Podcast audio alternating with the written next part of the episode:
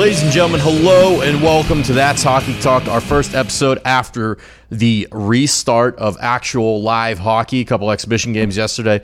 Uh, big game for the Penguins? Not really. I mean, not really. They lose 3 2 in overtime to the Flyers after jumping out to an early lead. Conor Sheary with the first goal, restart, and it was a beauty. Absolute rip, top shelf. Uh, AQ, how did you feel about the game? Felt like, uh, to me, uh, great pace to start, and then about after about the first 10 minutes, things seemed to really drop off. But I felt like uh, the pace of start was good. I felt like the TV presentation was awesome. It was good to see the guys back out there and in shape. Uh, and even though they kind of let off the gas a little bit, it was awesome to watch hockey on TV again. I agree. I think they did a heck of a job, man. I mean, I, it's obviously good to see hockey back, but the one the one thing that I thoroughly um, enjoyed was the different camera angles. I, I, really did enjoy that. You see some different things from up above. You see some. I thought they did a great job with the crowd noise. Uh, the game was sloppy, but that was to be expected. I think you're going to see that kind of early across the league, unless uh, you're Toronto or Edmonton. You just come out fucking slinging pucks at the net like they did last night. But um, you know, other than that, I think I think this was a good start for the NHL, and I think it's a good look for them as well. Yeah, we're recording this mid afternoon and uh, during day two of the exhibition games here, and I just got done watching some of the Lightning Florida Panthers game. And uh, you were talking about sleepwalking. The Lightning looked like yeah, the Lightning just beat the Panthers like a drum and slept walk through it too. Very casual, uh, five nothing. Got a, got a good scrap in there too. A big tilt. Brian Boyle and Sergachev uh, threw some fists a little bit. Uh, interesting move, fighting in a meaningless exhibition game during pandemic. I mean, I, I get it; they're in the bubble and they're safe, but still. Uh, and it's uh, like let's go into the TV presentation. You mentioned it, a couple different camera angles. Not quite the sky cam, but I guess they have this robotic arm that they've attached to the bottom of the jumbotron, and it's got like a 50 foot swing radius on it that can kind of follow up and down the ice. Um, I love the crowd noise. I felt I didn't think they overdid it. It, it only you only really noticed it when uh, a team scored. And I did hear uh, when uh, I think it was when the Flyers took a penalty, there was some booing going on that they pumped in a little bit, make the rest feel right at home. Uh, was there anything you missed, or or or just kind of didn't expect to see, or thought you would see and didn't see? Because what I've been told and what I've read is that the NHL only used about 10 10 to 15 percent of their uh, TV presentation. They didn't want to bust. They didn't want to waste all the tricks. They want to bring all the tricks out of the bag for these exhibition games. They're saving the big stuff for Saturday, allegedly.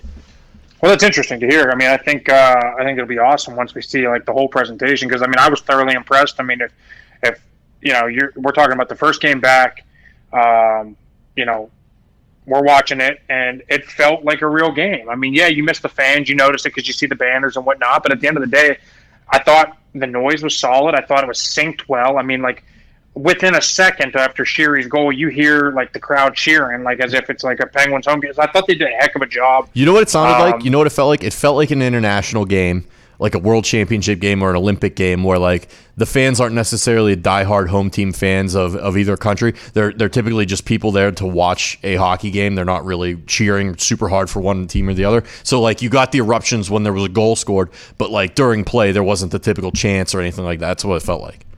Yeah, I agree, and I think what one cool thing is, and especially you being, you know, a hockey guy and me enjoying the heck out of watching hockey. I think for the people that maybe aren't your everyday hockey fans. Now you turn it on and you get to see this different presentation than you normally would.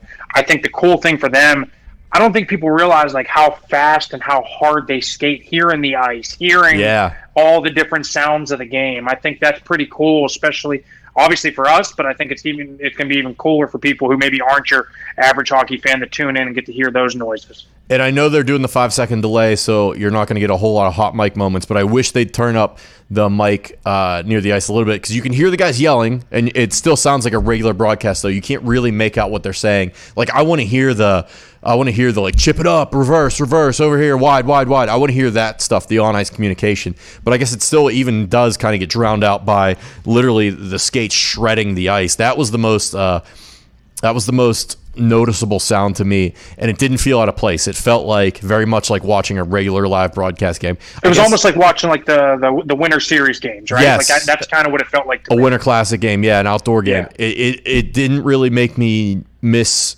live fans whatsoever, and uh, I thought they did a great job with that. I'm excited to see what the rest of that 80 to 90 percent is that they bust out. I hope they don't do too much because, like we were just talking about, I think they got the crowd noise right. I don't think you need more of it. I think they just, I think they had it perfectly there. So I'll be interested to see how that plays out. Uh, as for the actual performance, at least from the first game, because I know you watched that intently. How did you feel about the Pens Flyers game? Uh, I'm sure you're going to have some comments on the goaltending. It's the first thing I'll bring up. I can't stand Murray. We've all known that I've been uh, a big critic of his throughout this whole process, and it only proved true again last night. I mean, it just he just looked fucking methodical out there. He's not seeing the puck. He's uh, the, the the play in overtime. It's like he's he's anticipating it going across, gives up the whole top left side on the side that he's coming from. It's just like what like what are we doing here? And and and Jarry, I thought for the most part looked fairly sharp. And you, you go back and you put Murray back in in overtime or the play, and, it's, and so it's clearly pointing that Murray's going to be the opening in this first series or whatever. But I mean, at the end of the day, it's like you would have hoped, like I think we talked about the other day, you would hope that this time off would have gotten his head right. Maybe he comes back like on fire. He looked the same old Murray. He looked the same Murray that he looked back in December, and he looked, and he certainly looked the same Murray that I fucking saw in the intra squad scrimmage the other day. Yeah, not good. And again, just play devil's advocate this game didn't mean anything. So yeah, you would have liked to come him see him come out there and just pitch a shutout if you're a Penguins fan, but ultimately it didn't mean anything. He might be one of those guys where when the lights come on and when it's actual game time, when it's actual time to go and the games mean something, that might be the flip of the switch that he needs. But I will agree with you, watching that did not inspire any confidence with his performance. I think it was two goals on 12 shots and he just didn't look solid. Meanwhile, Jarry looked much more comfortable, much more smooth, much more fluid.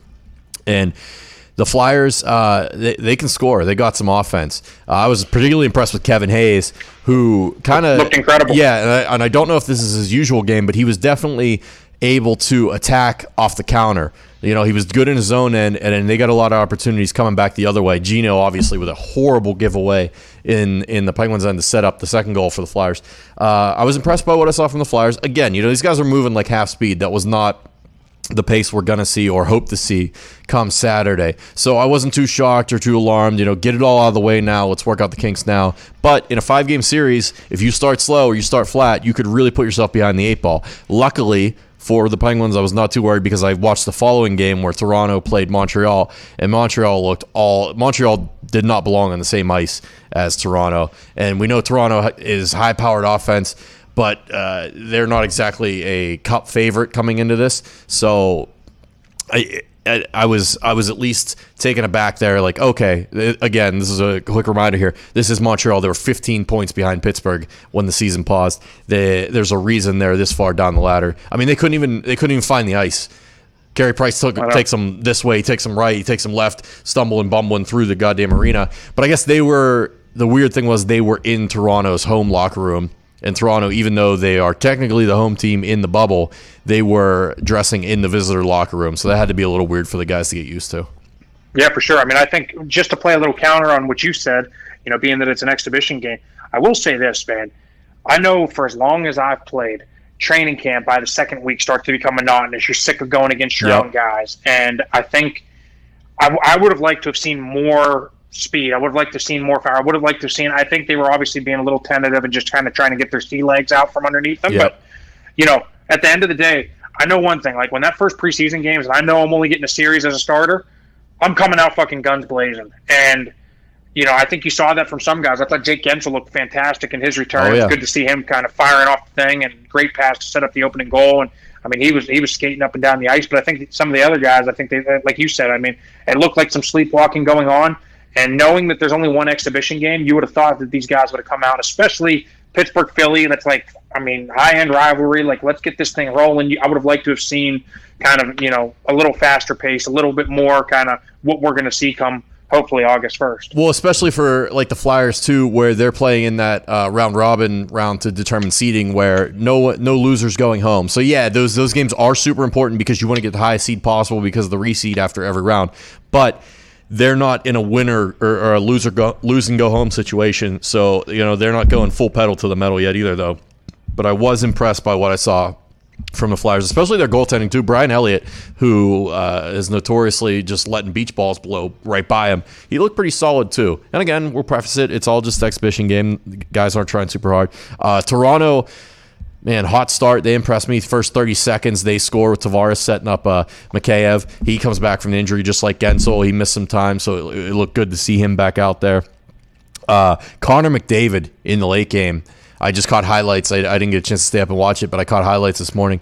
He looked like he yeah. was moving at about quarter speed. He's still blown by Noah Hanifin and, and, just easily, easily putting the puck in the net, looking like he's playing at a beer league game out there. That was yeah, low, low five hole, looking looking this way, going five hole. Yeah, he's, he's skating backwards, t- strolling, taking his good old time, and then he gets another easy power play goal with a dish. And uh, I'm not taking anything away from him. Just impressive to be able to move at a quarter speed and still look, still look 200 times faster than anyone else out there on the ice. Uh, a lot of other games going on today. These will all be over by the time this comes out. But Colorado, Minnesota, Carolina, Washington, uh, St. Louis, Chicago, Islanders and Rangers in Vancouver and Winnipeg. All these exhibition games left to play. Guys getting their legs under them, and then uh, I think they're off Friday, and then we're getting the real thing, baby, on Saturday. Now, of course, Saturday is going to be Pat's wedding.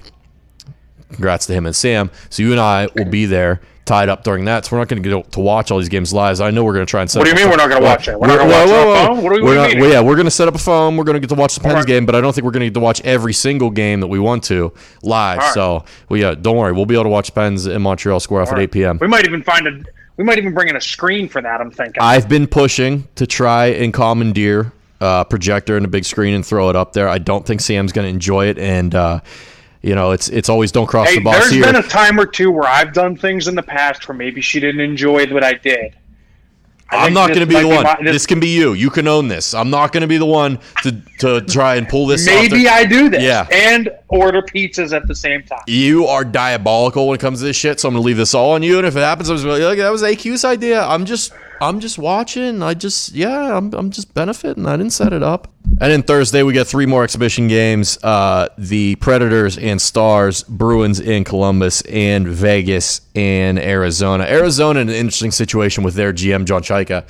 So I don't know how much you know about this guy, but he was the youngest GM I think in professional sports, definitely in the NHL, when he was hired to come in at 26 years old, he took over and became GM of the Coyotes because he was huge on the analytics forefront.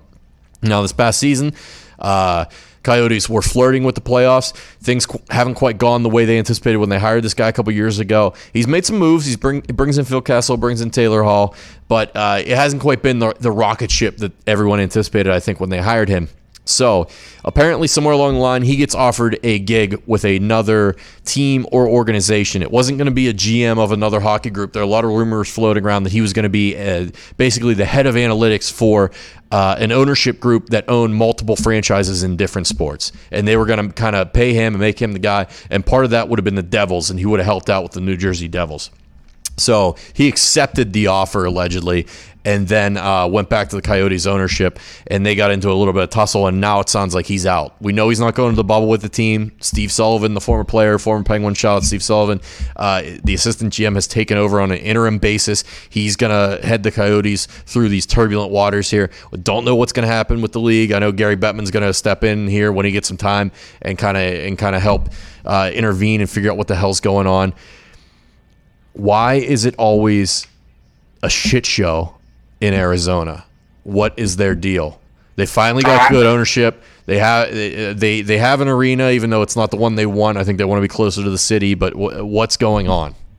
I don't know. It's a great question. I mean, it's maybe this guy's analytics told him they'll have a better shot if he just gets the fuck out of it. I think that's I think that's kind of what we're seeing. You know, I'm not a huge proponent of analytics. Sorry. Um, maybe this is better for the team. I mean, honestly, some of the moves that they've made based on analytics haven't really been the best moves for that team. You know, I think they thought they would get more out of Kessel, more out of Taylor Hall, like you said, and you know they've they've Do you they think were challengers last year? Do you think you that's know, it, or do you think like they're in the same position as they were last year? They're right there. They just can't get over that hump. Yeah, I, I mean, I think their division is super tough, and I don't think they have the resources. Uh, you know, they're they're a budget team. They're not. They don't spend to the cap. I just don't know if they have the resources to compete in that division. Now, so allegedly with Seattle coming in, there's talks that uh, Arizona's going to slide over the Central, which it doesn't make it any easier. But you No. know, maybe some maybe facing some new opponents, fresh blood teams they don't see as regularly as their normal division opponents will mix things up and change for, for the better for them. Or you look at relocating them. But I don't think they're going to move that Arizona team because Arizona is such a large TV market in the United States. And I think that's very important to the NHL. And I think they see that as a failure to move the team. I think if any team in that league is going to move, I think it would be the Florida Panthers. Uh, they just don't. I mean, they've been there for years. They've had some up and down times. Not a lot of success, but even when they do have success, they don't seem to move the needle much there. Um, the other thing I want to talk about before we get out here, we're, we're keeping it quick today because these are all just exhibition games. We're, we're looking forward to the action on Saturday and Sunday. Uh, Vegas.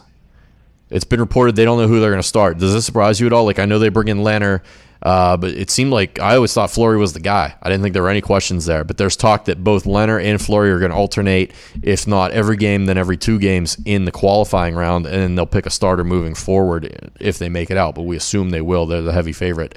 Uh, does that surprise you at all? I think it's a huge surprise. I mean, you, you I mean, I've been to Vegas. I mean, I live a 40, 40 minute plane ride away, and I go there, and literally his face is plastered all over that. He's the guy mean. He is. He is the he's the guy. He's the face of that franchise, and uh, he hasn't done anything to prove otherwise on the ice. I mean, the guy has showed up. I mean, yeah, like he had like a little stretch I think this year where he struggled a little bit, and I think he was a little banged up maybe, but. For the most part, like I mean, his save percentage, his win percentage is through the fucking roof. I mean, he took him to the Stanley Cup in his first year there. It's like, what more do you want from this guy? And I understand Robin Leonard's, you know, a heck of a, a heck of a goalie. I get that. I thought that was a strange move when they made the move in the first place, but here we are. I don't think there should be any type of controversy. So I think it's, I think it's a huge surprise to me. I think it's a huge surprise to you. I think it's a huge surprise to everybody. It was a huge surprise. And now Fleury's number this year, 905 save percentage. Not great, but the team Not his best. struggled early, and I don't think it was his fault. That team is loaded with talent, and they were projected to do much better. You know, they end up firing the coach, make a coaching change, and things kind of rebounded a little bit down the road after that. They started to become that that upper echelon team in the league again. And then let me look up Lehner's numbers real quick.